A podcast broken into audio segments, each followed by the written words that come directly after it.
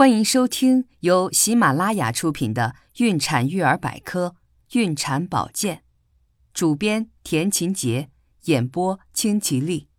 保健指南：早产需要早预防。早产是指妊娠在二十八足周至三十七足周前终止者，占总分娩的百分之六。早产与社会经济因素、孕期疾病与感染。产科并发症及其干预、工作压力和辐射等有一定的关系，所以早产是可以预防的。一、调节好情绪和心态。准妈妈的心理压力越大，早产发生率越高，特别是紧张、焦虑和抑郁与自然早产关系密切，所以必须要提高警惕。有紧张、焦虑或抑郁情绪的准妈妈，应积极通过自我调节或心理辅导咨询等，使不良心理状态得以改善，恢复健康平静心态。二、积极防治生殖系统感染。生殖系统感染是早产发生的主要因素之一，因为在生殖系统感染时，细菌及其产生的毒素可侵入绒毛膜、羊膜，进而引发早产。所以在怀孕中晚期，准妈妈必须加强会阴部卫生保健。三、形成良好的生活习惯。吸烟、饮酒等不良习惯不仅可以导致低体重儿，还会增加早产发生率。四、孕期夫妻的性生活要选择好合适的体位，以免伤害到胎宝宝。在孕晚期尤其需要避免性生活，以防发生胎盘早剥。五、孕期需要积极做好保健和监护工作。及时发现孕期疾病并尽早处理，警惕小腿抽筋。小腿抽筋是怀孕中后期较为常见的症状，一般在夜间睡眠时发作，多与缺钙或受凉有关。偶然发现抽筋问题不大，经常抽筋不仅影响准妈妈的睡眠和休息，还会影响胎宝宝的发育。防治抽筋的方法是多吃含钙食物，如牛奶、虾皮、骨头汤等。必要时可口服钙剂，平时注意下肢的保暖，多晒晒太阳，尤其是在冬天。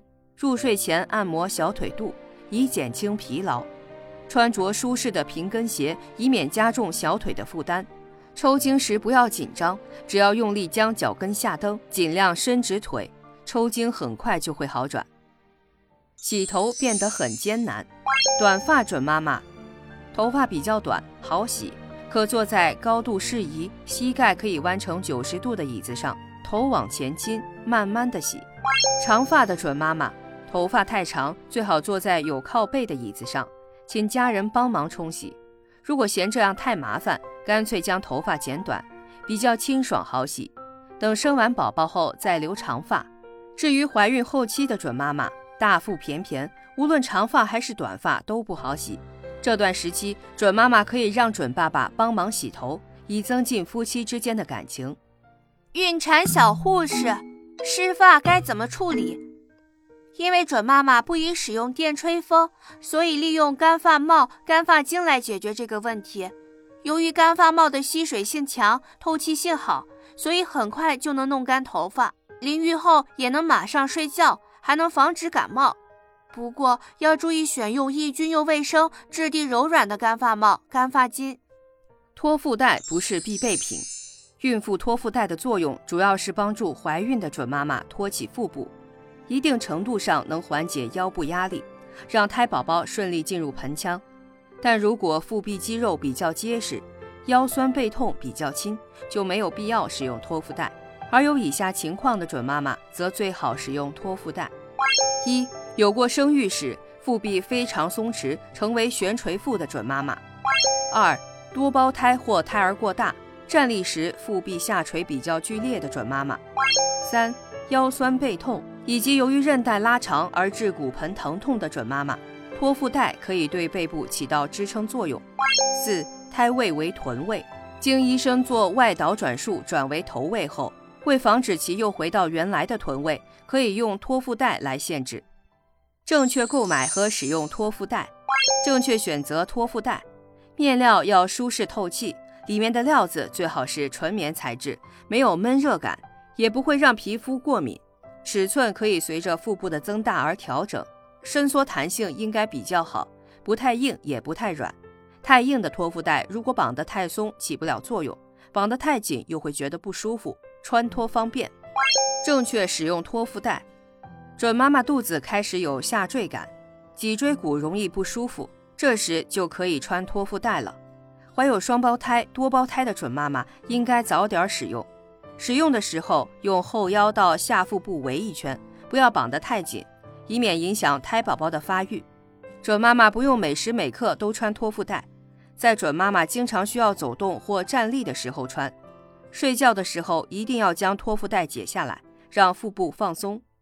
不去拥挤的公共场所。怀孕后，准妈妈应该尽量不要去公共场所，如商场、农贸市场、游乐场等。这是因为公共场所人比较多，容易使准妈妈腹部受到挤压和碰撞，引发流产或早产的可能。噪声大对胎宝宝的发育不利，空气差，二氧化碳多而氧气少。准妈妈长期处在这种环境中，会感到胸闷气短。拥挤的场合也易传播疾病。此外，准妈妈最好不要参加婚丧嫁娶活动，因为这样的活动场面大、人员多，非常耗费精力，这样不利于准妈妈的健康和胎宝宝的发育。预防被宠物意外伤害。很多准妈妈舍不得将宠物送人，所以依旧选择自己养，这也就难免会被宠物的小爪子和小尖牙咬伤、抓伤。那么，准妈妈应该如何预防被宠物意外伤害呢？一、保持安全距离，准妈妈不要太靠近宠物，以免和它们亲昵的时候受到伤害。二、给宠物勤剪指甲，尖尖的指甲就像锐利的凶器，时时威胁着准妈妈的肌肤安全。定期给宠物剪指甲，就算不小心被抓到，也不容易受伤。孕产小护士，准妈妈被狗咬伤了怎么办？